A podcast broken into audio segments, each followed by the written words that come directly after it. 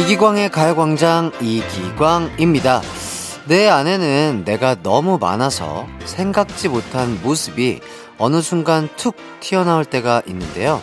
이 중에는 직장에서만 튀어나오는 모습도 있어요. 상사 앞에선 저절로 비굴해지는 모습, 거래처 사람에게 영혼 없는 칭찬을 하는 모습, 사무실 안에서 항상 시무룩한 모습이요.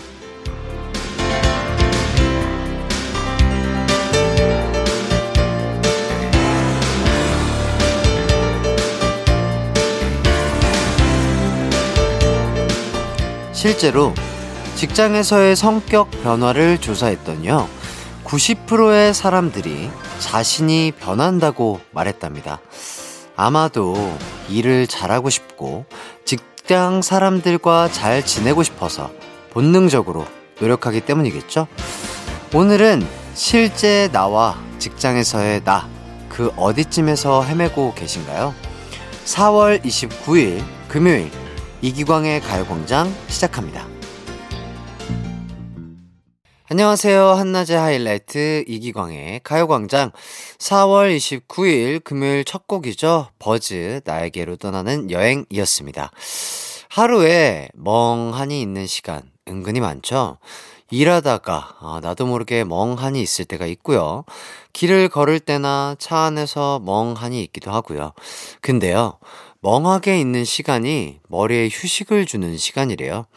지금부터는요, 가요광장과 함께 하면서 아무 생각 없이 멍하니 있어도 참 좋을 것 같습니다. 0409님, 휴대폰 잠시 보며 멍하니 있어요. 얼마 전 소개팅을 했는데 연락이 안 오네요. 그 사람 제 스타일 아니었지만 막상 연락이 없으니 기분이 괜히 그래요, 해주시고 계십니다. 더 좋으신 분이 나타나실 겁니다. 너무 슬퍼하지 마시고요. 걱정하지 마세요. 4758님, 저는 손주 보는 할머니인데요, 금요일이면 좀 신이 납니다. 손주에게 해방되는 주말이 은근히 기다려지거든요. 이제 한나절 보내면 나 혼자만의 생활을 즐길 수 있겠네요, 해주셨습니다. 아유, 저도 저희 할머니 할아버지 손에 컸어가지고 그때 정말 기억이 참 많이 나는데, 네, 항상 저를 키워주신, 저와 동생을 잘 키워주신 할머니 할아버지께 또 감사드린다고 인사드리고 싶습니다. 사랑합니다. 금요일에 가요광장 1, 2부에는 커피 한잔 할래요와 가광 리서치 코너가 준비되어 있습니다. 또 여러분의 일반 사연과 신청곡도 받고 있거든요. 참여하실 분들 짧은 건 50원, 긴 건 100원이 드는 문자 샵 8910이나 무료인 콩과 마이케이로 보내주세요. 그럼 이기광의 가요광장 광고 듣고 올게요.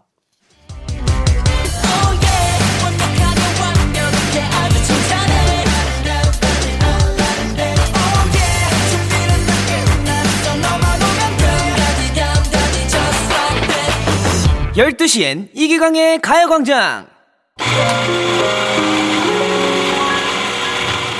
커피 한잔 할래요. 커피 한잔 할래요. 4월이 어느새 끝나가네요.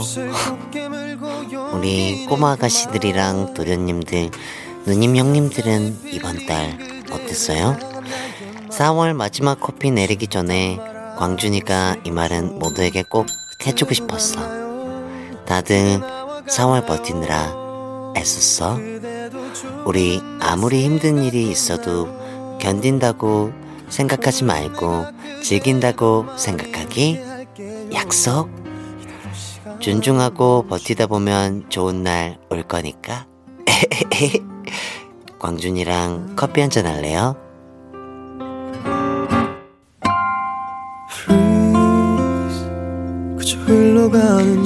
이기광의 가요광장, 가광 식구들에게 식후 커피를 쏘는 시간입니다.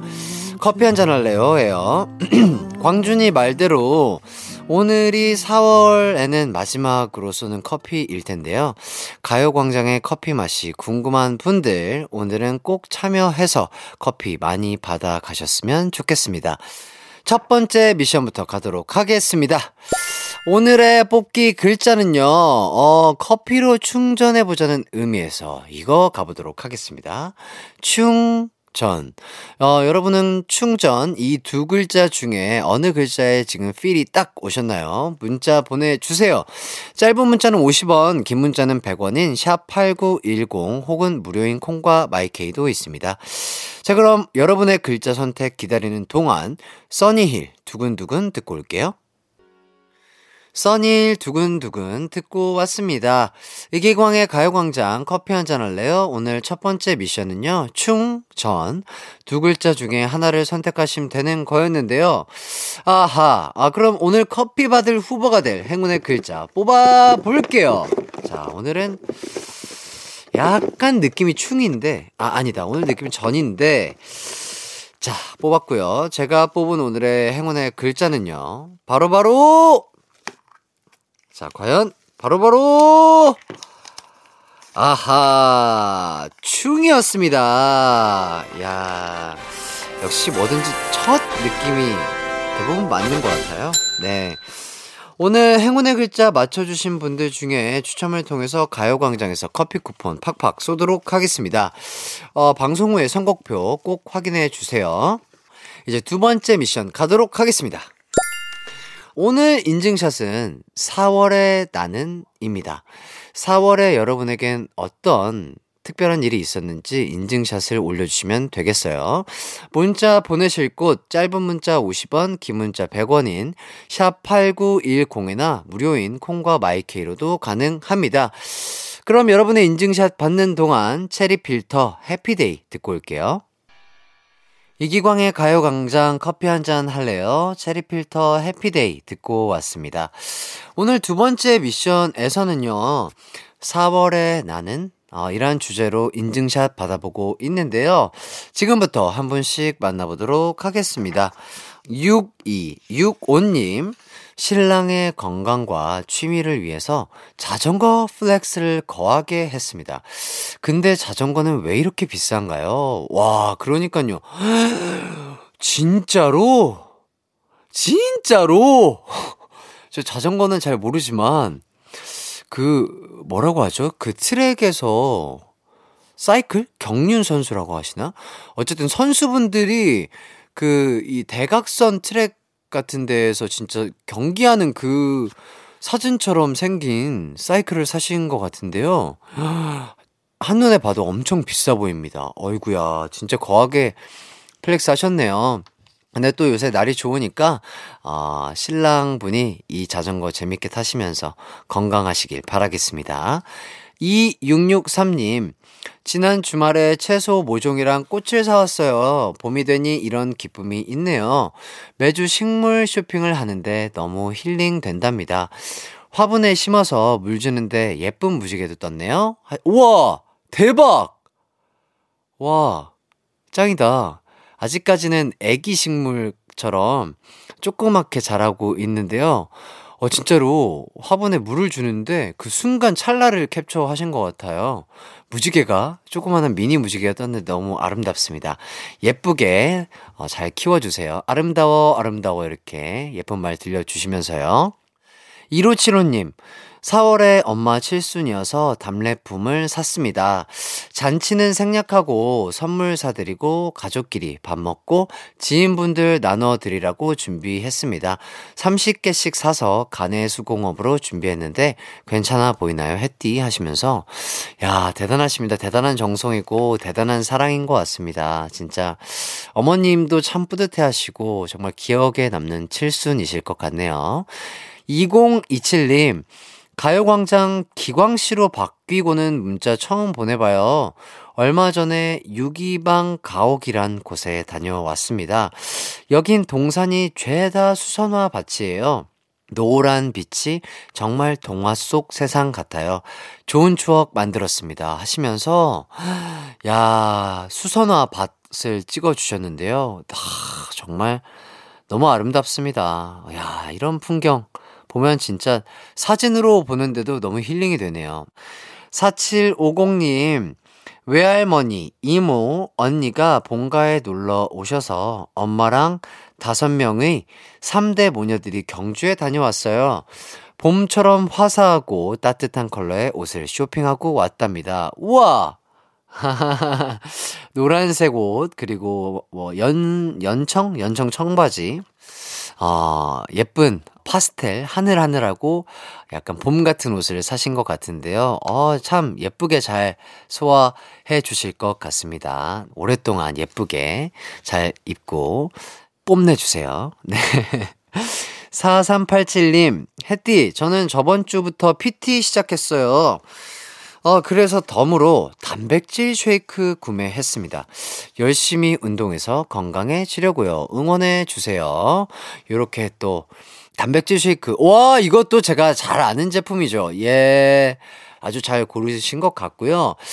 또 너무 많이 먹으면 또 간에 피로감과 또 간이 안 좋아질 수 있기 때문에 운동 후에 꼭 드시길 바라겠고요. 하루에 본인이 드시는 음식에 그 성분이 단백질이 좀 많이 포함되어 있는 분이다. 그러면 운동 후에 한 번 정도 뭐 이렇게 드시는 걸 추천드리고, 나는 좀 탄수화물 파다, 뭐 밀가루나 탄수화물을 좀 많이 먹는 파다 하시면은 뭐 아침에 뭐 출근할 때 한 잔도 좋고요. 그리고 뭐 운동하고 나서는 무조건 꼭 드셔야 되고, 잠들기 전에 한 잔도 좋을 것 같습니다. 저는 뭐 그런 식으로 또 식단을 짜서 하고 있는데, 제가 또 그렇게 정확한 또 전문가는 아니다 보니까 인터넷 찾으시면 또 잘 나와 있거든요. 자세하게 그렇게 또 식단을 구성해서 드시면 좋을 것 같고, 단백질 보충할 때 직장 생활 하시니까 이렇게 뭐랄까요, 단백질을 보충하기에 좀 편한 식단을 짜드린다면 달걀이 많이 들어간 거, 그리고 닭고기라든지 소고기라든지 돼지고기 예, 단백질이라고 생각되는 그거 있죠? 그거가 주재료로 들어가는 그런 음식들 드시면 단백질 충분하게 섭취하실 수 있다. 이런 말씀 드리고 싶네요. 열심히 또 운동하셔가지고 건강한 몸 가꾸시길 바라겠습니다. 오늘 커피 한잔 할래요에서는 여러분의 4월을 결산하는 인증샷 받아봤습니다. 문자 소개해드린 모든 분들에게 커피 쿠폰이나 편의점 상품권 드리겠고요. 요 중에서 한 분 골라서 제가 왕준이 세트 드려야 되는데, 어떤 분 드려볼까요? 예, 어떤 분이 좋을까요? 예.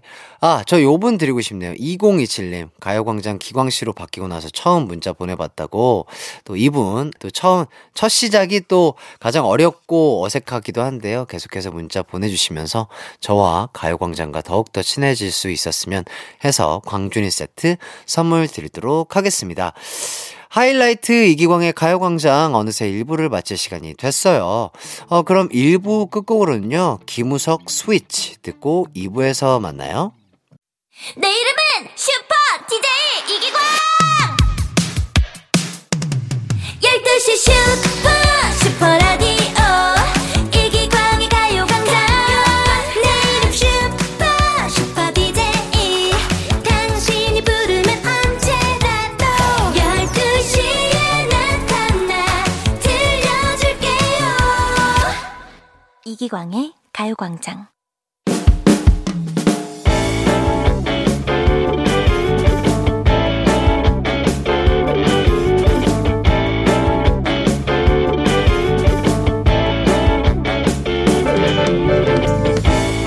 저는 32 미혼이고요. 현재 계약직으로 일하고 있습니다. 곧 계약 만료가 되어 백수가 될 예정인데요. 그러다 보니 미래에 대한 고민이 참 많습니다. 그래서 엄마한테, 엄마, 나 이번에 계약 끝나면 여행 좀 다녀올까봐 바람 쐬고 힐링 좀 하고 싶어. 여행? 다녀오면 뭐 그 오라는 데는 있고? 아니, 그건 아닌데 그동안 일하면서 스트레스도 많이 받고 해서. 얘가 힐링 같은 배 터지는 소리 하고 있네. 정신 못 차려? 나이 더 먹기 전에 정규직 돼야지. 그리고 결혼 안 할 거야? 엄마의 말이 틀린 말은 아니라는 걸 누구보다 제가 잘 압니다. 근데 인생에 중요한 타이밍이라는 게 있잖아요. 사실 전 계약직 일을 슬쩍 즐기는 편이긴 해요. 2년 일하고 좀 쉬고, 또 1년 일하고 좀 쉬고, 이게 에너지 충전도 되고요, 정신 건강에 좋더라고요. 근데 한 살 한 살 먹다 보니 현실적인 문제를 무시할 수가 없네요. 얼마 전 결혼한 친구는 너 결혼 전에 경력 잘 쌓아야 돼. 결혼하면 일하기 더 힘들다.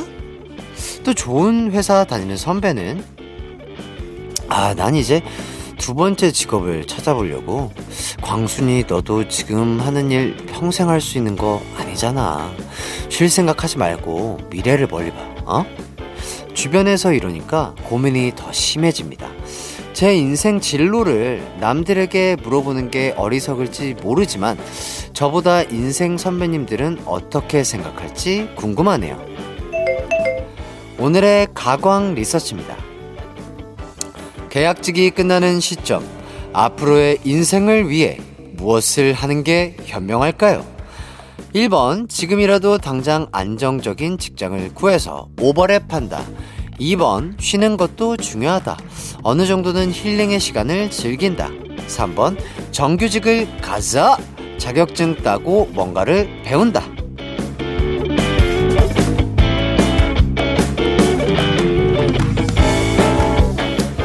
가광 리서치, 일상에서 일어나는 소소한 일들을 가요광장 식구들은 어떻게 생각하는지 설문조사 해보는 시간입니다.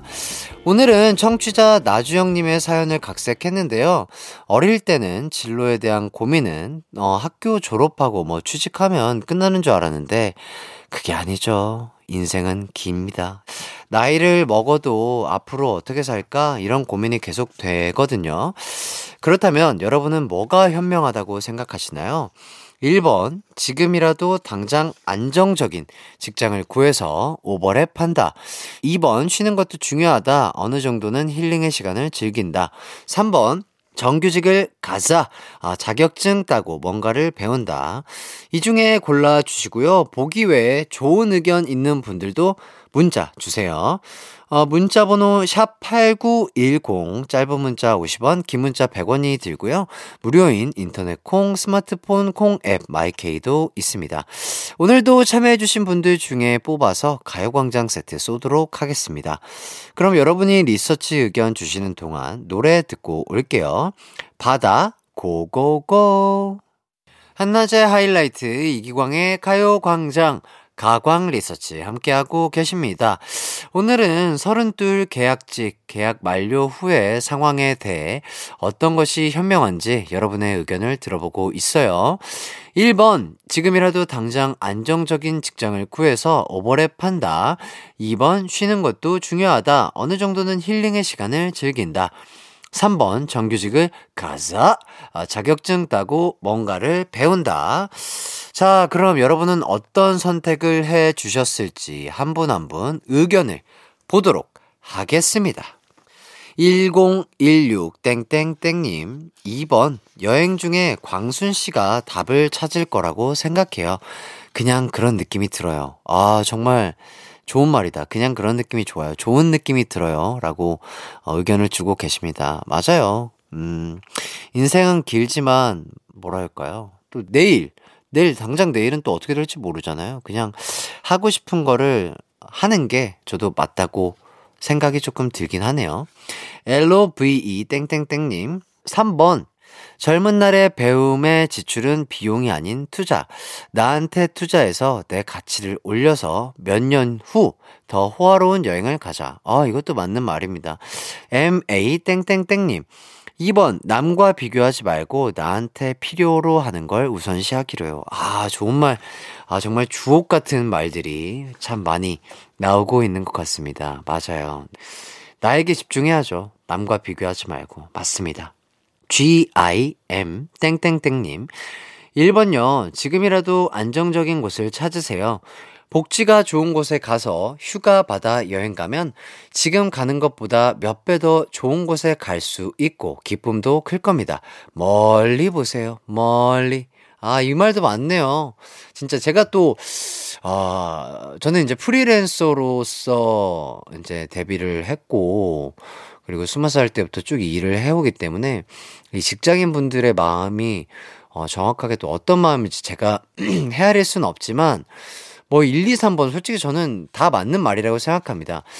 최근에 이 라디오를 시작하면서 또 직장인분들에게 리스펙한다는 점 계속해서 말씀드리고 있는데 전 세계에 계신 직장인분들 모두들 진짜 화이팅 하셨으면 좋겠고 항상 행복하고 아 정말 대단하신 분들입니다. 진짜 존경받아 마땅한 분들입니다. 하고 싶은 거 하셨으면 좋겠어요. 그리고 IZZI땡땡땡님 2번 여행이 사치라고 하는 주변 사람들 다 데려오세요. 30대 초반에 일 그만두고 혼자 전국 일주 다녀온 적 있거든요. 제 인생에서 그때 그 시간이 얼마나 도움이 되는지 모르겠습니다. 광순씨 주변 사람들에게 휘둘리지 말고 여행 꼭 다녀와서 힐링 시간도 갖고 미래에 대해 정리하는 시간도 갖고 오세요. 그런 시간을 가진 사람과 안 가진 사람은 나중에 레벨이 달라요. 아, 진짜 멋있다. 전국 일주를 혼자서 뭐 친구들 뭐 335 모여서 간 것도 아니고 혼자서 전국 일주 대단하십니다. 와, 이 문자 보내주신 분도 대단하신 것 같고요. 그래서 그런지 이 의견 문자에서 힘이 느껴지십니다. 에너지 레벨이 다름이 느껴지시네요. 그리고 CHLOE 땡땡땡님 무조건 2번 현재가 즐거워야 미래도 즐겁습니다. 여행도 다니고 친구들도 만나며 힐링한 후에 일삼번 해도 늦지 않습니다. 인생 깁니다. 젊은 시절 식사도 거르고 일했던 인생 선배 종환입니다. 아 정말 많은 분들이 진짜 너무 좋은 얘기를 해주시고 계십니다. 인생의 선배님들, 이 가요광장 청취하고 계신 많은 인생의 선배님들이 계시겠지만 오늘 또 이렇게 좋은 말씀 너무 감사드리고 저 또한 배워가는 것 같네요. 계속해서 여러분의 의견을 받고 있습니다. 샵8910 짧은 문자 50원 긴 문자 100원으로 보내주세요. 콩과 마이케이는 무료입니다. 그럼 노래 한 곡 또 듣고 올게요. 스윗소로 괜찮아 떠나. KBS 쿨 FM 이기광의 가요광장 가광 리서치 나주영님이 의뢰한 사연입니다. 계약직 계약 만료 후에 어떤 선택을 하는 게 현명한지 가광 가족들의 의견을 들어보고 있거든요. 문자 짧게 몇 개 더 소개해보도록 하겠습니다. SOON 땡땡땡님 2번 31살 때 일에 지쳐 힘들어하다가 32살 때 6개월간 배낭여행을 혼자 떠났어요. 다양한 문화를 접하고 많은 외국 친구들도 사귀면서 성격도 달라지고 관심 분야가 넓어지더라고요. 그래서 해외 봉사도 하게 되었고 여러 나라에서 일을 하면서 살았어요. 지금 딱 나에게 필요한 건 나만 알 거예요. 광순이 화이팅! 아, 이 문자를 읽는데 왜 이렇게 내가 감동스럽지? 야, 진짜 세상은 참 좋아요. 좋은 분들이 너무 많고, 저와 비슷한 또래 때 이제 혼자서 배낭여행을 6개월간 갔다는 것 자체가 너무 대단하다고 생각하고요. 저는 지금 34살입니다. 34살인데 아직도 한 번도 혼자서 여행을 떠나본 적이 없는데 여행을 떠났다는 것 자체도 대단하신 것 같고, 그것도 배낭여행. 이런 분들 정말 대단하시고, 진짜 정말 모르겠어요. 그냥 이런 분들에게는 자신감과 뭔지 모르는 아우라 그런 느낌이 느껴지는 것 같아요. 이 글에서도 느껴지고요. 진짜 광순 씨도 화이팅 하시길 바라겠습니다. 그리고 HONEY 땡땡땡님 2번 젊어서 여행은 사서도 한다고 잠시의 힐링으로 쌓은 추억이 평생 회상될 수도 있죠. 햇띠가 인생은 40부터라 했으니 32살이면 아직 아가입니다.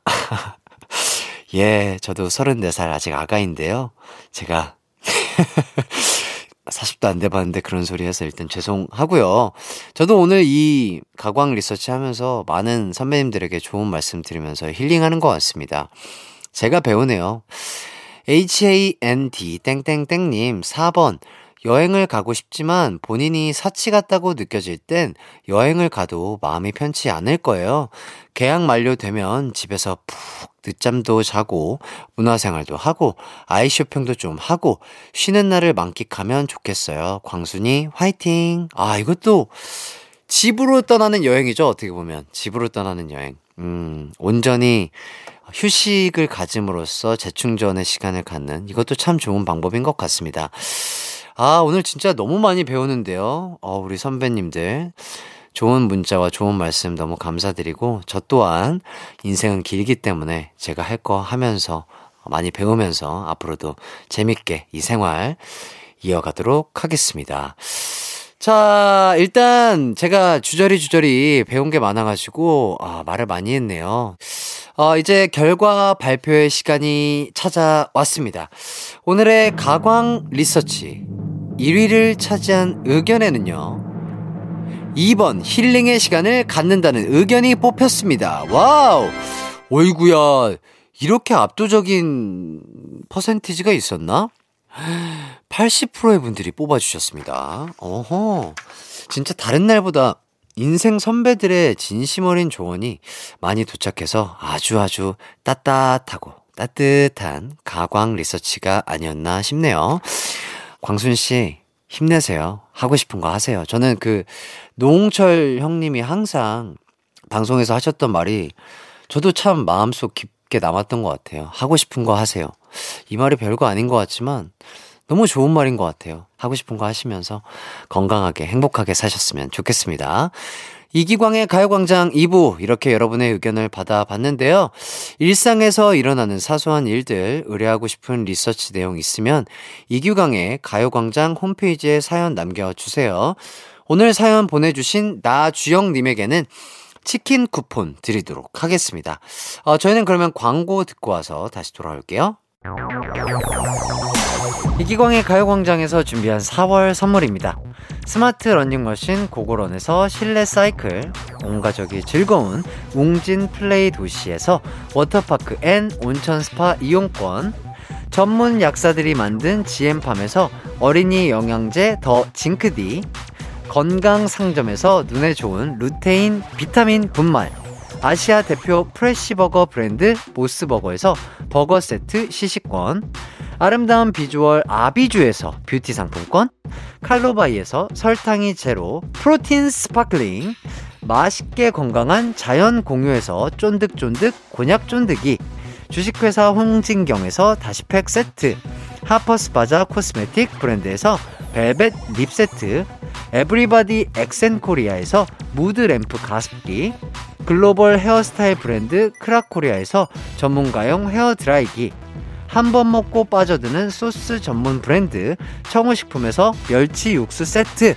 신세대 소미섬에서 화장솜, 항산화 피부관리엔 메디코이에서 화장품 세트, 펫 헬스케어 비주 프렌즈에서 영양보충제 플랜 패키지, 더마 코스메틱 에르띠에서 에르띠 톤업 재생크림, 오브맘에서 프리미엄 유산균 신터액트, 목장에서 바로 만든 요거보네에서 수제 그릭 요거트와 그래놀라, 주견명가 인상가에서 탈모 완화 헤어케어 세트, 대한민국 양념치킨 처갓집에서 치킨 상품권, 베베모린에서 어린이 스킨케어 릴리덤 프로바이옴, 맛과 균형을 동시에 밀키 파인트에서 프로틴 아이스크림, 흑마늘 전문 브랜드 올케어 더 블랙에서 흑마늘 유산균 스틱을 드립니다.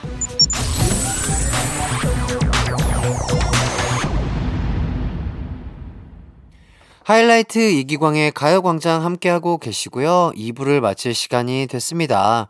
잠시 후 3, 4부에는 송혜나 김진경 씨와 함께하는 고민 언박싱 시간이 준비되어 있으니까 기대 많이 해주시고요.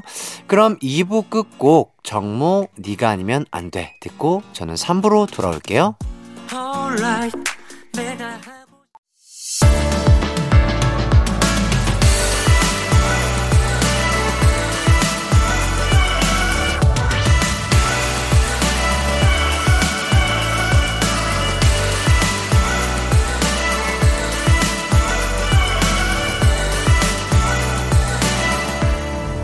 이기광의 가요광장. KBS 쿨 FM 이기광의 가요광장 3, 4부 축구인 3명이 모여 여러분들의 고민을 해결해드리는 축구 언박싱이 아니라 고민 언박싱. 고민 사연은 지금 보내주셔도 돼요. 샵8910 짧은 문자 50원, 긴 문자 100원, 콩과 마이케이는 무료고요. 그럼 광고 듣고 와서 송혜나 김진경 씨와 돌아올게요.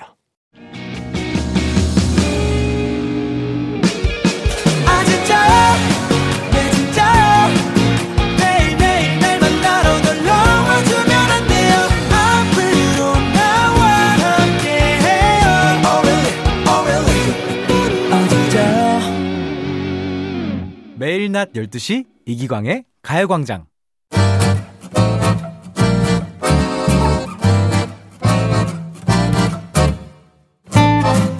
반품도 안 되고 교환도 안 되는 여러분 마음속의 그 고민들 저희가 대신 해결해 드립니다. 송혜나, 김진경 그리고 저 이기광이 함께하는 고민 해결 코너 고민 언박싱.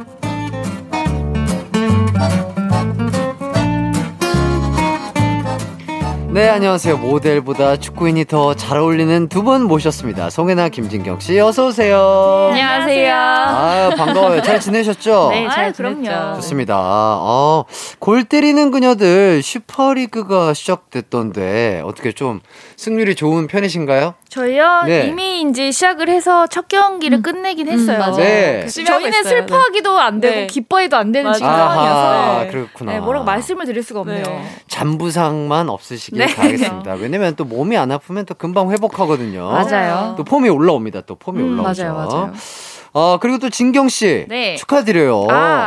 제10회 대한민국 예술문화인 대상에서 네. 모델 부문 또 수상하셨다고요. 제가 너무 감사하게도 또 현희 주장님과 같이 가서 이제 현희 언니는 방송인 상을 받으시고 네. 저는 모델 상을 받았는데 네, 덕분에 제가 제 본업을 좀 상기시킬 수 있는 오랜만에 오랜만에 모델 부문에서 축구복 말고 드레스 입은 게 또 오랜만이었을 것 같아요. 숨이 안 쉬어지더라고요. 왜요? 너무 타이트해가지고 항상 편한 옷만 입다가 깜짝 놀랐어요. 네, 그리고 저희가 축구복이나 이런 운동복만 입다가 드레스를 입으면 확실히 예전과 다르다는 게 느낀 게 몸이 좀 커졌어요. 맞아요. 그러니까 진짜로. 이 호흡이 커지니까 이 그 갈비가 열렸어요. 흉통이라고 하네요.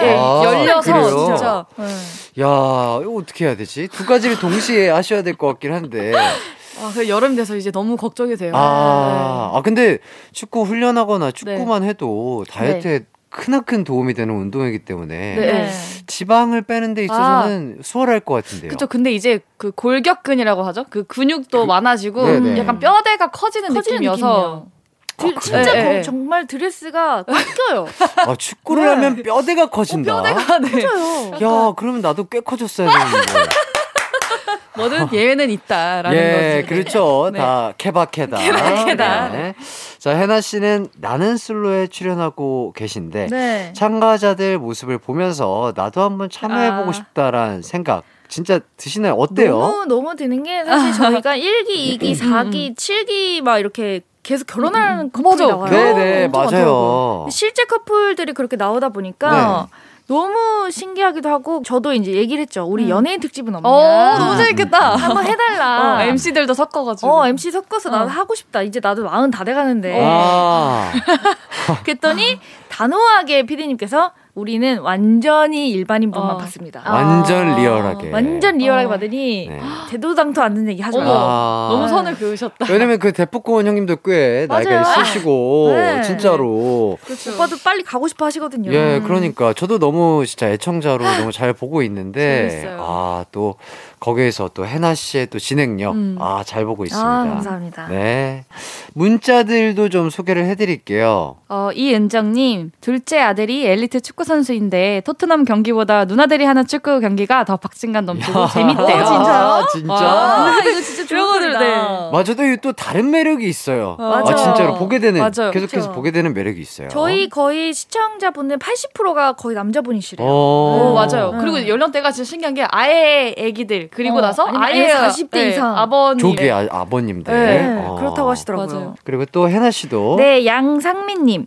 오, 구척장신 에이스 두 분, 진경 누나는 축구 실력이 일치월장하시고 해나 누나는 주량이 일치월장하시던데. 어때요? 요새 어때요? 요새 간 어때요? 컨디션 어때요? 제가 어제도 이제 한 오후 4시부터 새벽 1시까지 달리고 왔거든요. 촬영. 네, 어제. 어제 4시부터 1시요? 네, 어제 이제 주주 촬영하고 왔는데. 어이구, 9시간을. 그래서 어제도 거의 이제 게스트분이 한번 나오셨는데, 다시는 못 나오겠다고.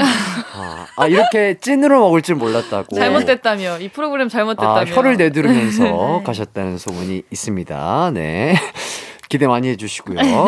자, 그럼 노래 한 곡 듣고 와서 본격적인 고민 해결 해보도록 하겠습니다. 양자택일 고민은 지금 보내주셔도 돼요. 샵8910 짧은 문자는 50원, 긴 문자는 100원, 콩과 마이케이는 무료입니다. 제시 인생은 즐거워 듣고 올게요. 이기광의 가요광장 노래 듣고 왔습니다. 자, 그럼 양자택일 고민들부터 빠르게 결정해 드리도록 하겠습니다. 첫 번째 질문입니다. 박지원님, 1년 동안 준비하고 있는 중요한 시험이 다가오고 있는데요. 시험 전주에 제가 좋아하는 가수의 콘서트 일정이 잡혔습니다. 갈까요, 말까요? 간다 대 안 간다. 하나, 둘, 셋, 간다! 자, 두 번째 질문입니다. 한일권님, 제가 바둑을 좀 두는데요. 우리 부장님이 바둑을 좋아하셔서 주말도 상관없이 자꾸 저랑 바둑을 두자고 하는데 거절을 못하겠어요. 제가 매번 지거나 이기면 그만하자고 하지 않으실까요? 둘 중 어떤 결과를 선택해야 할까요? 매번 이긴다 대 진다. 하나, 둘, 셋, 진다! 이긴다. 자, 세 번째 질문입니다. 8954님, 아파서 병원에 가야 하는데 가장 가까운 병원에 절규했던 친구가 일하고 있어요. 그냥 간다 대 다른 병원에 간다. 하나, 둘, 셋, 다른 병원에 간다. 네 번째 질문, 9374님, 헤어졌던 남친과 다시 만나는 중인데 친구들한테 미리 말할까요? 아님 자연스럽게 알 때까지 둘까요? 말한다 대 안 한다. 하나, 둘, 셋, 말한다. 그 이번에 되게 많이 겹치네요. 그랬어요? 네, 그러지 않았어요? 중간에 계속 틀린 것만 들어가지고. 진짜? 네, 저는 잘 안 들렸어요. 난 다 똑같이 들렸는데. 그래요? 네. 한번 볼까요? 자, 오늘 세 분, 세 분이래. 나를 포함한 세 명. 네. 컨디션이 좋은 것 같고요. 네, 텔레파시가 통하고 있는 가운데 먼저 첫 번째 질문입니다. 1년간 준비 중인 시험 전에 있는 최애 콘서트 간다 안 간다. 저희의 대답은 어떻게 하셨죠? 간다. 안 간다. 그래? 네. 간다로 들었어. 저 처음부터 이제 엇갈렸기 때문에. 네. 처음부터 운이 맞았네. 진짜. 제가 안 간다 했어요. 저도 간다 했어요. 그러면은 왜 간다고 두 분 하셨어요? 네. 아니, 뭐 어차피 갔다 오나 안 갔다 오나 별 실력의 차이는 진짜? 없을 것 같기도 하고 내가 보기에는 오히려 갔다 와서 힐링하고 그 다음에 열심히 이제 또 시험을 치는 게 좋지 않을까. 그렇죠. 또 에너지를 얻고 그리고 또 1년간 준비를 했다고 하니까 이게 뭐 벼락치기로 준비하는 것도 아니고 꾸준하게 공부를 하시고 준비가 돼 있기 때문에 하루 정도는 최애의 실물 또 보고 노래 듣고 춤추는 거 보면서 또 에너지 얻으면 더 좋은 결과가 있지 않을까. 맞아요. 저도 그렇게 생각했어요. 저 같은 경우는 이게 1년간 준비 중인 시험이 바로 코앞 전에 있는 콘서트잖아요. 저는 이 여운이 더 갈 것 같아서 집중이 안 될 것 같아요. 그러니까 이 영상 계속 찍고 사진 이거가 자꾸 떠올 것 같아서 그 집중 때문에 그래서 안 가는 게 좋지 않을까라고 생각했는데 시험 전이어서 저는 좀 그런 편이어서 집중이 잘 안 돼요. 저는 안 갔다 오면 만약에 잘 안 됐어요. 그럼 진짜 후회할 것 같아요. 그러니까 그 결과에 따라서 또 달라질 것 같아요. 그렇죠. 될 것 같네요. 혹시 두 분은 어릴 때 좀 좋아해서 콘서트 막 가셨거나 막 이런 가수 혹시 있으셨을까요? 저는 사실 없거든요. 저는 막 이렇게 막 뭘 찾고 모르고 없었는데 친구들이 뭐 저 때는 H.O.T., G.O.D., 뭐 젝스키스 이런 분들을 되게 많이 좋아했어요. 막 필통에 있고 뭐 책받침이고 막 이런 거 다 그런 거를 샀는데 저는 그거를 살 이유가 없으니까 근데 다들 그거 덕질을 하기 때문에 나도 좀 해볼까 하고 첫 번째 샀던 게 Y2K였어. Y2K. 알아요? 알죠. 그러면 Y2K 알죠. 왜요? 왜요? 알죠. 미안해. 맞아. 내가 그만 할까 했는데. 미안해. 처음으로 해봤어요. 진짜 어떤 분을 그렇게 좋아하셨어요? 저는 이제 제일 막내. 막내분. 진경 씨는? 저도 근데 초등학교 때가 이제 마지막 그 덕질이란 거를 해봤을 때인 것 같은데 기억이 약간 흐리긴 해요. 네. 근데 저는 이제 그 시대별로 인기 있다 하면 그 그룹을 한 번씩 다 좋아했어요. 했는데 제 마지막 그 아이돌은 2PM이 그때 한참 한때였기 때문에 근데 그때 너무 어려서 뭘 몰라서 막 선물이랑 편지를 보내고 싶은데 진짜로? 그런 걸 모르잖아요. 그래서 그냥 조그만하게 이게 소포 같은 걸 보냈는데 이게 그 규격이랑 이런 거에 달라서 반품이 온 거예요. 그러니까 우표 같은 거를 계산하는 걸 몰라서.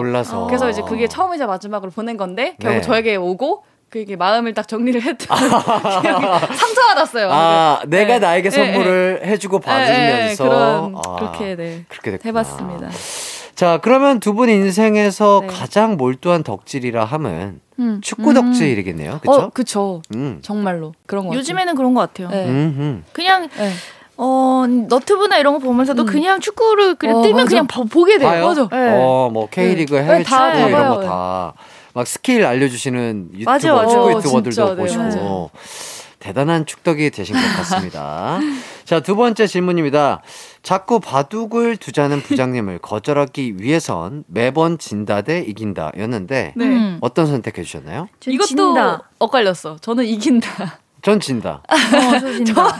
계속 엇갈렸어. 아, 네. 왜죠? 이것도 제 경우를 이제 빗대서 생각해 봤는데 네네. 저는 제가 자꾸 지면 하기가 싫더라고요, 게임을. 오히려 계속 할 네. 바에는 자꾸 이겨서 그 흥미를 떨어뜨리는 게 좋지 않을까. 아, 부장님을 네. 이겨서? 네, 부장님을 계속 이겨서? 네. 그래서 네. 부장님의, 네. 부장님이 이겨가지고 열받아서 네. 그만둘 때까지 네. 내가 이긴다. 네. 그리고 해나 씨는요? 전 진단데, 오히려 어차피 부장님이면 거절하기 굉장히 또 어렵긴 하잖아요. 네. 그리고 이겨봤자 부장님은 저를 계속 이기기 위해서 훈련하고 네, 갈고 닦고 네, 그러니까 그냥 계속 져주면서 네. 그냥 조금은 부장님 이제 마음을 좀 맞춰주는 게 낫지 않을까. 사회생활도 할 겸. 저도 그렇게 생각해요. 계속 져야 네. 부장님이 이제 이 친구는 나랑 조금 안 맞네 이러면서 다른 친구를 찾아야 되겠다 뭐 약간 이런 생각을 하실 것 같은데. 레벨이 나보다 미치구나 네. 이러면서 이제. 근데 계속 이기면 네. 요놈 봐라. 오기가 생기고 맞아. 내가 이 친구를 이겨야 되겠어. 그것 때문에 네. 승부욕 때문에 더 계속 이렇게 부르실 네. 것 같은데. 근데 이건 부장님 스타일을 몰라가지고 그렇지. 좀 애매한 것 같아요. 이것도 케바케인데. 네. 이렇게 주말마다 바둑 혹은 등산 가자는 직장 상사. 네. 이거 어떻게 거절하면 좋을까요? 이게 진짜 친구들이면 너무 좋은데 직장 상사면 또 일의 연장선인 것 같은 느낌이 맞아. 들어서 주말에도 네. 일하고 있는 거잖아요. 그러니까요. 그렇죠. 아무래도 그냥 나 혼자 온전히 쉬고 싶은데 어떻게 하면 좋을까요? 이럴 때 이제 제일 좋은 핑계는 네. 아무래도 이제 뭐 어디가 아프다. 근데 매번 거절하면 네. 매번 아프다고 할 수 없잖아 주말마다. 근데 이렇게 와, 저 당황스럽다. 진짜. 매번 네, 아프다고 할 수는 없고. 아니면은 아예 그 장기적으로 가져갈 수 있게 네. 뭐 제가 주말마다 알바를 한다. 네. 이런 식으로 그냥 일을 한다라고 하는 것도 좋을 것 같아요. 알바를 한다. 네, 맞아. 근데 한 회사에서 네. 우리 회사는 그렇게 네. 뭐 두 가지 일을 할 수가 없다네. 이제 알바 네. 말고는 저는 회사를 위해서 자기 개발을 더 해야 되겠다고 생각이 들어 공부하는 게 있습니다. 공부도 저는 그래, 자네 아주 좋은 생각이구만. 자, 그렇다면 자격증 시험 같은 거 자격증 시험 준비하고 있어서 자격증 시험 뭐 준비하지 자네? 제가 뭐 컴퓨터 능력 시험이 좀 떨어지는 것 같아. 제가 그거 나도 이번에 따볼까 하는데 우리 함께 공부해볼까? 이런 부장님이 있을 수 있잖아요. 이거 사실 제가 다 따놨는데. 아하. 네, 그래서. 그래? 네. 다 따놨구만. 이거 좋은 배움이 될 수 있겠어. 자네, 이번 주에 우리 집으로 오게. 이렇게 될 수 있잖아요. 제가 남의 집은 함부로 가지 않습니다. 아하, 그래요. 네. 예. 정말 부장님 힘들다. 네, 정말 힘들다. 뭐 이런 부장님이 있을지 모르겠지만 네. 뭐 있을 수도 있다고 생각해요. 그렇기 때문에 제 생각에는 네. 상황마다 이번 주는 한번 아픈 컨셉 그리고 이번 주는 어머님 생신 네. 컨셉 효자 컨셉 예. 하고. 그리고 뭐 네. 이번 주는 가족여행 컨셉 이런 식으로 좀 바꿔가야 부장님도 예. 약간 인지를 하시지 않을까 싶어요. 바꿔가야 좀 이해를 해주시지 네. 않을까 싶네요. 아니면 어디 같이 갈 때마다 뭘 사달라고 하는 건 어떨까요? 부장님한테 등산 가면 밥 사주세요. 네. 뭐 등산화 사주세요. 낚시 가면은 부장님 제가 낚시대가 없어요. 낚시대 좀 사주세요. 저도 가고 싶은데 하나 사주세요. 괜찮겠다. 되게 약간 조금 눈치 없는 그런 컨셉으로 가는 것도 괜찮겠다. 계속 사달라고. 네. 뭐 한두 번은 그쵸? 부장님도 뭐 같이 갈 때 기분 좋게 사주실 수 있는데 이게 계속되면은 예, 취미 활동을 할 때마다 뭘 사달라고 하면 네. 그러니까 바둑 두자고 하면 이제 바둑돌 좀 사주세요. 바둑판 좀 네. 사주세요. 이렇게 하고 맞아요. 예, 어쨌든 네. 부장님의 성격에 맞춰서 네. 잘 한번 상황극 노래를 해봐라. 이렇게 네. 정리를 해보도록 하겠습니다. 세 번째 질문입니다. 병원에 가야 하는데 절교한 친구가 일하고 있다. 간다 대 안 간다. 네. 어떻게 또 선택을 해주셨죠? 전 간다. 저는 안 간다. 저도 안 간다. 네. 왜 안 가요? 아니 근데 괜히 갔다가 그 스트레스도 받으면 내가 더 아플까봐. 아 마음의 병이 네, 또 몸으로 또 올 수 있기 네, 때문에 막 신경 쓰이고 이러니까. 나는 오히려 마주치는 게 더 낫지 않을까. 아, 진짜? 아 왜요? 절교했는데? 했는데 뭐 굳이 내가 얘 때문에 아파 죽겠는데 이렇게 돌아서 갈 이유도 먼 데를 없고 돌아갈 필요가 없다. 필요가 없고 그냥 쿨하게. 어차피 절교한 친구니까 봐도 뭐 상관없잖아요. 근데 그치. 막 진짜 절교까지 했다는 건 내가 진짜 얘를 보기 싫다는 거기도 하잖아요. 그래서 그냥 안 보면은 되는데. 그리고 병원에 네. 무슨 의사나 간호사분이 뭐 이 친구만 있는 것도 아닐 거고 못 볼 확률도 있는데. 맞아요. 난 아파 죽겠는데. 날 위해서 살아야지. 그렇게 하니까 맞네. 그것도 또 이해가 되네요. 혹시 두 분은 네. 이렇게 진짜 손절한 친구를 뭐 길거리에서라든지 아니면 뭐 일하는 데서라든지 우연치 않게 마주치신 적이 있을까요? 저는 생각보다 잘 있는 편이에요. 그래서 제가 이제 고등학교 때 이제 친구랑 한번 싸운 적이 있어요. 그 친구랑 엄청 친했는데 이제 좀 이렇게 멀어지게 됐어요. 그러고 나서 이제 모델이 됐고 사회생활을 하면서 한 25? 모델이 거의 이제 중간쯤에 이제 안산, 제가 안산 사람인데 안산에 갔다가 횡단보도에서 마주친 거예요. 그래서 나는 너무 반가운 나머지 싸웠던 기억을 잊고 그냥 내가 아는 사람인 거예요. 그래서 내가 봐서 그런데 순간 하면서 그때 생각나지. 바로 그 팝업 온 거예요. 사람 안 되는 사람인데 내가 맞아. 아는 척을 했다. 그랬더니 그 친구가 나를 보면서 되게 황당해하는 표정을 봤거든요. 그래서 약간 나도 맞다 아니지 이런 게 맞다 이 사람 안 되지. 아이쿠 내가 그때 싸웠었구나. 이렇게 아이쿠 이래가지고 쳐다보고 인사하고 바로 이제 약간의 인사하고 바로 갔어요. 이게 인사도 아닌 것이 눈빛을 피한 것도 아닌 것이 이렇게 하면서 고갯짓을 하면서 재밌으십니다. 혜나 씨 네. 재밌는데요. 진경 씨는요? 근데 저는 너무 어릴 때부터 일을 시작해서 제가 중학교 3학년 때부터 해서 한창 이제 애들이랑 많이 싸우고 할 때 일을 시작하니까 오히려 언니들이랑 많이 이제 지나다 보니까 저는 주로 많이 혼났어요. 언니들한테.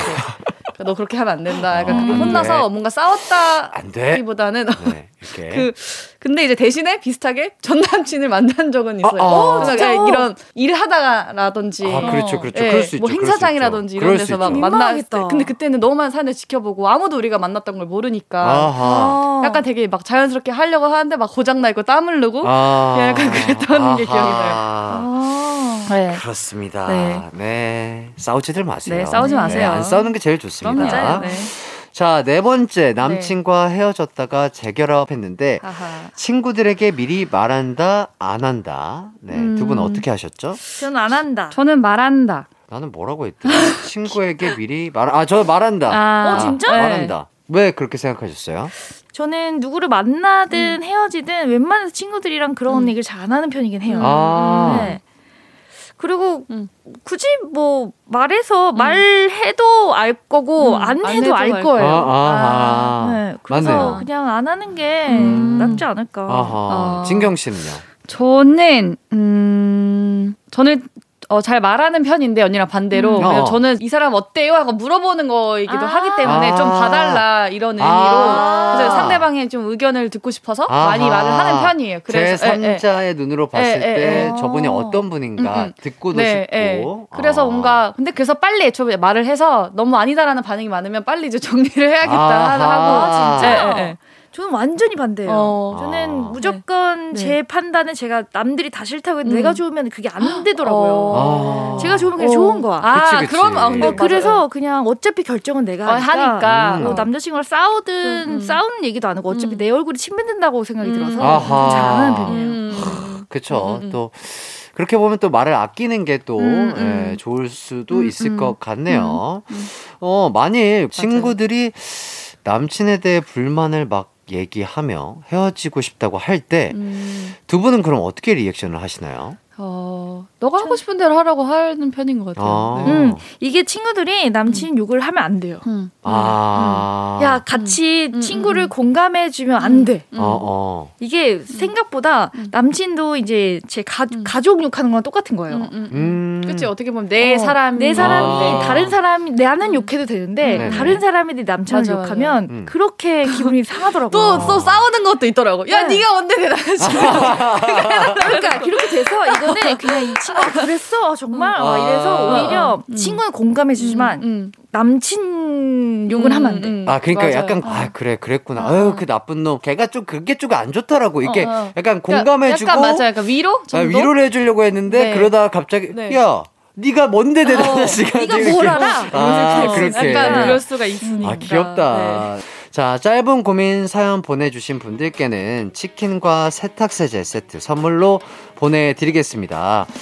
저희는 4부에서도 계속해서 여러분의 고민 사연 해결해 드릴게요. 4부에서 만나요.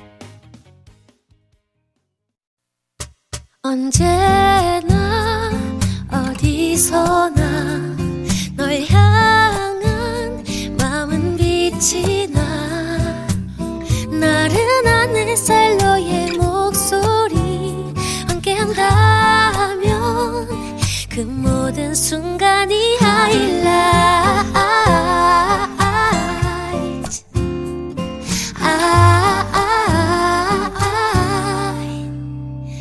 이기광의 가요광장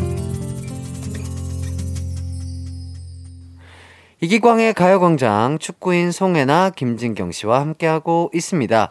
계속해서 여러분들의 고민 해결해드리도록 하겠습니다. 그럼 첫 번째 사연입니다. 익명으로 보내주신 사연이에요. 만난 지 3개월 된 남자친구가 얼마 전에 고백할 게 있다면서 얘기를 하나 꺼냈습니다. 나 사실 독서 동아리 나갈 때마다 마음이 좀 안 편했어. 그 사람이 책 읽는 걸 좋아해서 몇 년째 독서 동아리에서 활동 중이거든요. 응? 갑자기 왜? 무슨 일 있어? 그게 사실 그 동아리에 전 여자친구가 있어. 정말 당황스러웠지만 우선 동아리에 나가지 말라고 단호하게 말은 했어요. 그러자 남자친구가 당황하더라고요. 걔랑은 모든 게 정리가 됐고 남은 감정은 손톱만큼도 없어. 내가 진짜 뭔가 있었으면 그냥 말 안 하고 그냥 다녔겠지. 근데 아무래도 그건 좀 아닌 것 같아서 얘기한 거야. 내가 자기한테 한 번도 신뢰주지 못한 적 없잖아. 믿어주라. 아니 감정이 남아있고 말고를 떠나서 그냥 내가 싫다고 그냥 가지 마. 더 말하고 싶지도 않아.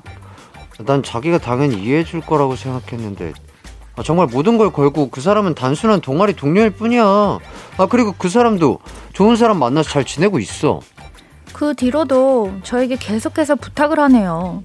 매 순간 저를 최우선으로 생각해주고 따뜻하고 자상한 사람입니다. 저 착한 사람이 오랜 인연으로 이어온 동아리라며 소중한 인연들을 잃고 싶지 않다고 울먹이면서 말하는데 무조건 안 된다고 하는 제가 너무 나쁜 것 같아서 저 어쩌면 좋을까요? 야, 이거 참 고민이 될 것 같은데. 고민되겠다. 그렇네요. 네, 좋습니다. 전 여친이 있는 동아리에 계속 나가고 싶다는 남자친구. 두 분이라면 어떨 것 같으세요? 솔직히 해서 저도 나가지 말라고 하고 싶긴 해요. 그쵸. 네. 차라리 말을 하지 말지. 그러니까 몰랐다면 그냥 괜찮을 텐데 근데 이게 자기 마음이 불편해서 고백을 한 거잖아요. 그렇죠. 아무래도 그러니까 자기가 편하겠다고 그렇게 솔직하게 얘기를 한 거지. 네. 찜찜하니까 네. 남자 입장에서는 그런 거였을 것 같아요. 그러니까 정말 감정 없고 네. 서로는 그냥 친구 그냥 그 동아리 회원 이렇게만 남아 있는데 그래도 이거 내가 사랑하는 여자친구한테 얘기하는 게 맞겠다. 그래서 이제 얘기를 하면서 이렇게 상황이 생긴 것 같은데 진경 씨는 네. 그러면 네. 얘기를 안 했던 게 더 좋았을 네. 것 같다. 남자친구가. 그렇죠. 왜냐하면 이제 다 안 이상 남자친구가 나갈 때마다 나도 이게 신경이 쓰일 거고 근데 또 남자친구가 이거를 저한테 얘기를 함으로써 그 결과에 대한 거를 따르겠다는 게 전제가 있다고 생각하거든요. 저는 그렇기 때문에 내가 나가지 않았으면 좋겠다라고 하면 그걸 들어줘야 되지 않을까. 왜냐면 이거는 정말 남자친구가 좀 나쁜 게 자기가 찜찜해서 그러니까, 자기만 편하자고 얘기한 거예요. 아. 그러면서 또 자기가 하고 싶은 대로 하겠다는 건데 너무 이기적인 거죠. 너무 이기적인 거지. 아. 근데 만약에 그거를 말을 안 하고 찜찜하게 이거를 매번 자기가 동아리 가는 사람이라면 아 이것도 가면서도 자기가 계속 찜찜한데 네. 이러면서 안 나가거나 자기가 선택을 해야 되는 건데 안 그러면 자기가 끝까지 말하지 말고 그냥 자기 평생 찜찜한 채로 자기 몫인 거죠 그게. 두 분 혹시 공격하시는 건가요? 약간 이입해서. 그러니까. 근데 제가 남자의 입장을 약간 반론을 하자면 동호회잖아요. 그 전 여자친구 빼고 그 사람들이 너무 소중해. 심지어 남자친구는 진짜 그분들 외에는 친구가 없어. 몇 년째 이어온 동호회여서 그 주위 사람들이 너무 나에겐 친구고 나에게 소중한 사람인데 그래서 계속 그 동아리에는 나가고 싶은데 여자친구한테 마음이 찜찜하니까 솔직하게 얘기를 한 거죠. 아, 오빠 그럼 내가 중요해 그 사람들이 중요해? 저거 진짜 나쁘다. 오빠 내가 중요해 그 사람들이 중요해? 빨리 얘기해줘요. 빨리 얘기해줘요. 너가 더 중요하지. 너가 더 중요한데 너가 더 중요한데 있잖아. 잠깐만 가만히 있어봐. 생각 좀 할게. 잠깐만. 오빠 나랑도 책 읽을 수 있어. 맞아 그렇지. 아이쿠 잠깐만 내가 생각을 잘못했다. 아니 그게 생각할 일이야? 아니야 내가 생각을 잘못했다. 인정할게. 안 나갈 거지? 맞네요. 예, 제가 남자가 잘못했네. 그렇다니까. 그러게요. 내가 또 이렇게 깔끔하게 정리가 되는 건데 식은땀 날 뻔했네. 어유, 야 이거 옷을 벗어야 되겠다. 갑자기. 자 상황을 바꿔서 이렇게 한번 가보도록 할게요. 네네. 자 두 분이 풋살 동호회를 하는데. 아이고 네. 아이고. 여기에 전 남친이 있습니다. 아이고. 네. 그걸 현 남친이 자 한번 바꿔볼게요. 네. 자 현 남친이 알고 못 나가게예요. 자 두 분은 그럼 어떻게 하실 거죠? 이거는 저는 안 나가야 된다고 보는데. 네네. 왜냐면 또 제가 해봤잖아요 운동을. 네네. 다시 친해져요. 맞아요. 그러니까 그게 무서운 거예요. 이게 뭘 같이 하면 특히 또 운동은 특히 풋살이나 이런 거는 네. 즐겁고 부딪히고 같이 뭐 이기면 같이 공감하고 지면 같이 슬퍼하고 이러는데 같이 하면 전 100% 다시 친해진다고 봐요. 위험할 수도 있다. 네. 근데 집 근처에 같이 풋살을 할 수 있는 동호회는 여기밖에 없고 다른 데 가려면 50km씩 운전해서 가야 돼. 거의 뭐 축구를 포기해야 되는 거의. 나는 축구 너무 하고 싶어. 어렵다. 자 어떻게 하실 거죠? 그래도 가긴 가야 될 것 같은데. 근데 또 남자친구한테 같이 가자고 하는 건 또? 그래 남자친구한테 같이 가자 그러자. 근데 같이 가자고 하면 이제 그 남자친구도 전 남친이 누군지 찾을 거고 그 전 남친도 내가 남자친구랑 같이 오는 거 다 알 거고 더 불편한 상황이 되잖아요. 운동할 때는 그만큼 생각이 좀 없어지니까. 근데 내 현 남친 전 남친이 상대편으로 부딪혔어. 약간 이게 승부욕이 얹고 약간 그거 얹어서 다칠 수도 있고. 이거 어떡하냐? 어떻게 할까요? 그냥 말하지 말고 우리 축구하죠 그냥. 진경아. 네.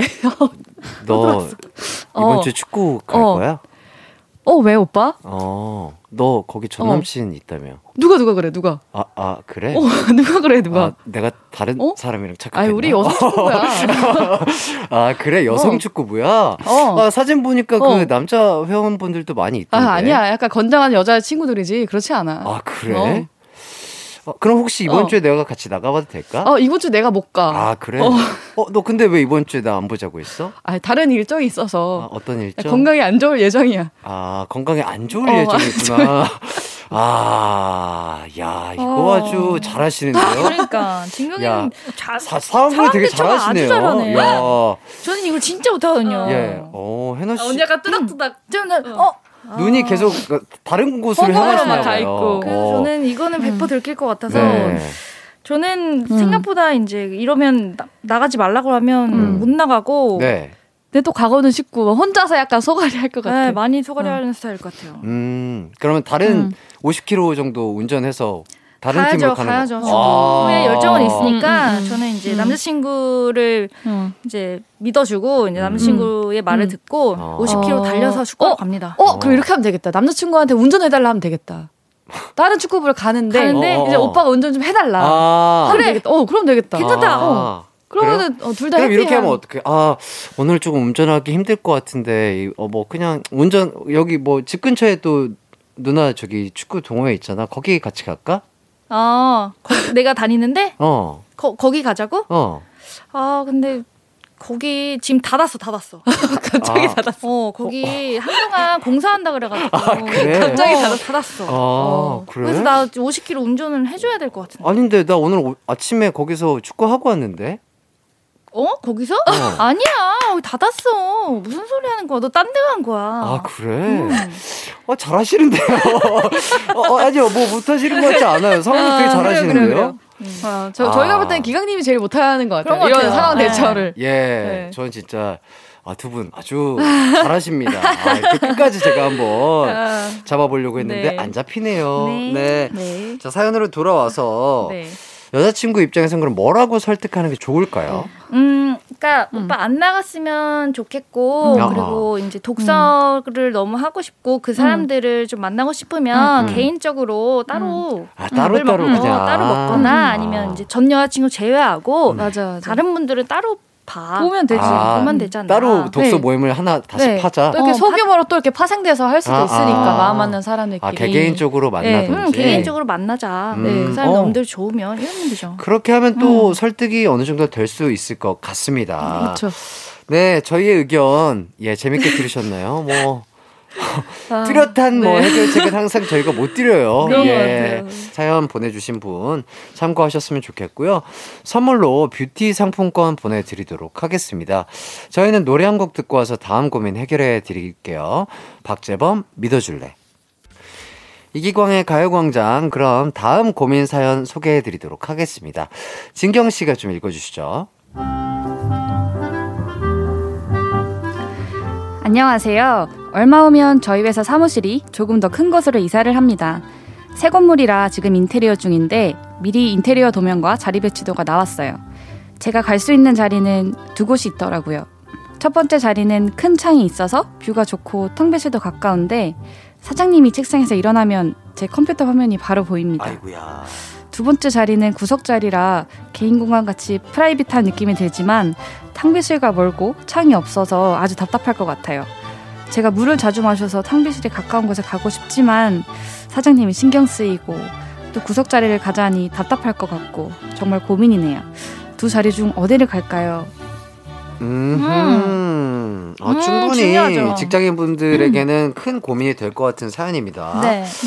하루 종일 앉아 있어야 하는 사무실에서의 자리 정말 중요할 것 같은데 자, 두 분이라면 어떤 곳에 앉으시겠습니까? 저는 무조건 프라이버시가 보장되는 답답한 자리. 아하. 진경 씨는요? 저도 프라이버시가 보장되는 답답한 자리. 그래요? 네. 왜죠? 이게 답답하긴 하지만 이 책상은 오로지 그 하루 종일의 그 모든 걸 내가 여기서 해야 되는 게 있잖아요. 업무를 봐야 되고. 그래서 제가 좋아하는 뭐 인형들 둘 수도 있고 뭐 제가 좋아하는 뭐 연예인 사진을 붙여둘 수 있고 그 자리는 정말 내 건데. 그치, 내 거지. 내 건데 거기 안에서 계속 이제 옆에 사장님 눈치가 보인다.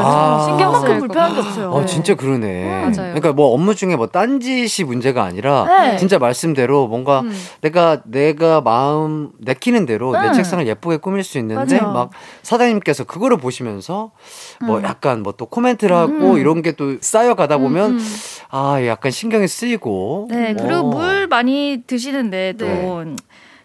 자주 왔다 갔다 하면 쟤는 뭐 때문에 저렇게 왔다 갔다 해? 이런 얘기도 계속 들을 수 있을 거야. 오히려 눈 가까운 데 있으니까. 맞네. 그리고 또 오히려 물 많이 드시고 또 그걸 좀 거리가 된다고 하셨잖아요. 네. 그러면 되게 좋은 습관이 될 것 같아요. 아니면 또 운동할 겸. 네, 운동. 진짜 유산소 운동 될 겸 너무 좋고. 맞아요. 좋습니다. 네. 근데 좀 그리고 약간 요새처럼 또 날씨 좋으면 채광 좋은 자리에서 앉아서 맞아요. 또 햇빛 맞으면서 비타민 D 섭취하는 것도 참 좋은데. 그렇긴 한데. 저는 뷰 포기할래요 그냥. 근데 또 저는 고민인 게 저는 이 창이 없으면 좀 답답한 게 커서 확실히 좀 그런 게 있어요. 근데 거기다가 뷰까지 좋다고 하면 사계절이 다 느껴지고 눈 올 때는 눈이 내리고요. 또 단풍도 보고, 단풍도 보고, 벚꽃도 보고, 푸른 잎도 보이고. 잠깐은 그거 힐링이 될 수가 있잖아요. 그래서 그렇죠. 뷰 말고 다른 걸로 힐링합시다. 어떤 거? 뭐 음악을 내가 좋아하는 음악을 듣는다던가. 뭐 뷰를 포기하면 오늘은 눈이 오네 그럼 오늘 이런 노래 들어야지 이러고 이제 그런 걸로 좀 힐링을 하면 되지. 그 뷰를 보면서 노래 들으면 더 좋다? 근데 사장님이 옆에서 뭐라 해? 그래서 약간 프라이버시 필름을 붙이던지 약간 노트북 그 화면에 그런 거라던지 아니면 약간 그 요즘에 그 방해하지 마시고 이런 거 있잖아요. 네. 그런 거 잠깐 너무 붙어놓으면 좀 그런가? 그치? 아, 요새 뭐 직장인, 네. 저도 잘은 모르는데 네. 직장인들 사이에서 그 무슨 나뭇잎처럼 네. 네. 그 자리마다 무슨 가리는 뭐 어머. 그런 게 있다고 하더라고요. 예. 저희도 이런 사무 업무를 한 번도 본 적이 없으니까. 네, 저도 잘은 네. 모르는데 다른 방송국 갔을 때 네, 네. 많은 직원분들이 그런 네. 거를 사용을 하시더라고요. 네, 네. 자, 만약에 사장님 근처 네. 자리로 간다면 네. 어떤 대비를 하는 게 좋을까요? 아까 프라이버시 네, 필름도 네. 되게 좋은 대비가 될 수 있을 것 같고. 요즘 코로나 시대니까 약간 칸막이를 약간 근데 좀 컬러 있게. 그러니까 요새 아마도 좀 제가 알기로는 그런 거를 좀 사용을 해도 네. 사장님께서 뭐라고 안 하는 그렇죠. 못하시죠. 이건 건강을 위해서 한 건데 그런 사회로 변화하고 있는 것 같아요. 아니면은 거울을 약간 다각도로 네. 이렇게 하는 거죠. 다각도로 해서 네. 누가 나를 지켜보는지 이렇게 사장님이 뭔가 일어난다. 네. 그러면은 또 자세를 곱게 네. 하고 뭐 약간 이런 거울 권법도 괜찮을 것 같고요. 그럼 기강 씨는 어느 자리로 가실 것 같아요? 저요? 네. 저도 근데 구석진자. 그래. 이게 결국에는 사람 스트레스가 있어요. 네, 저는 저만의 공간이 필요해요. 나도.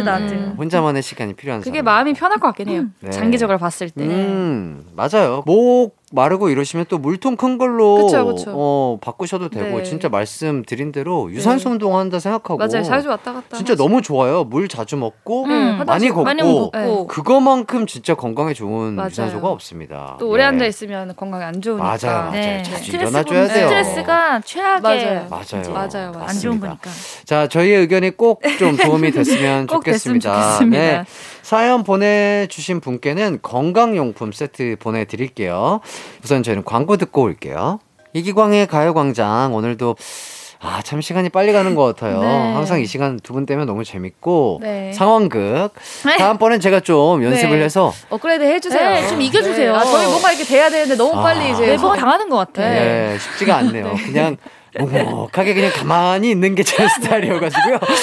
예, 상황극 쉽지 않습니다. 네. 아무튼 두 분 또 인사를 좀 해주시죠. 네. 매번 이제 저희가 고민 해결을 해드리고 싶은데 마무리가 잘 안 되는 것 같아서 너무 죄송하지만 네. 축구 고민은 해결해드릴 수 있으니까 잘 보내주셨으면 좋겠고 네. 다음 주에도 저희가 또 네. 축구에 대해서 지식을 더 많이 얻어올게요. 네. 알겠습니다. 그리고 또 이제 고민도 들어주는 거 저희도 너무 재밌으니까 조금 더 디테일하게 보내주시면 저희가 더 디테일하게 네. 해결해드릴 수 있을 것 같아요. 광대하게 보내주시면 저희가 이렇게 해결해드릴 수 없으니 좀 더 남자친구는 이런 성격이고 그런 자세하게 해주시면 저희도 더 쪽집게스러운 그런 해결하는 그거 좋은 점을 또 찝어주셨습니다. 이제 과감하게 정말 세세하게 다 주셔도 되니까 네 한번 그렇게 보내주시면 저희가 책임지겠습니다.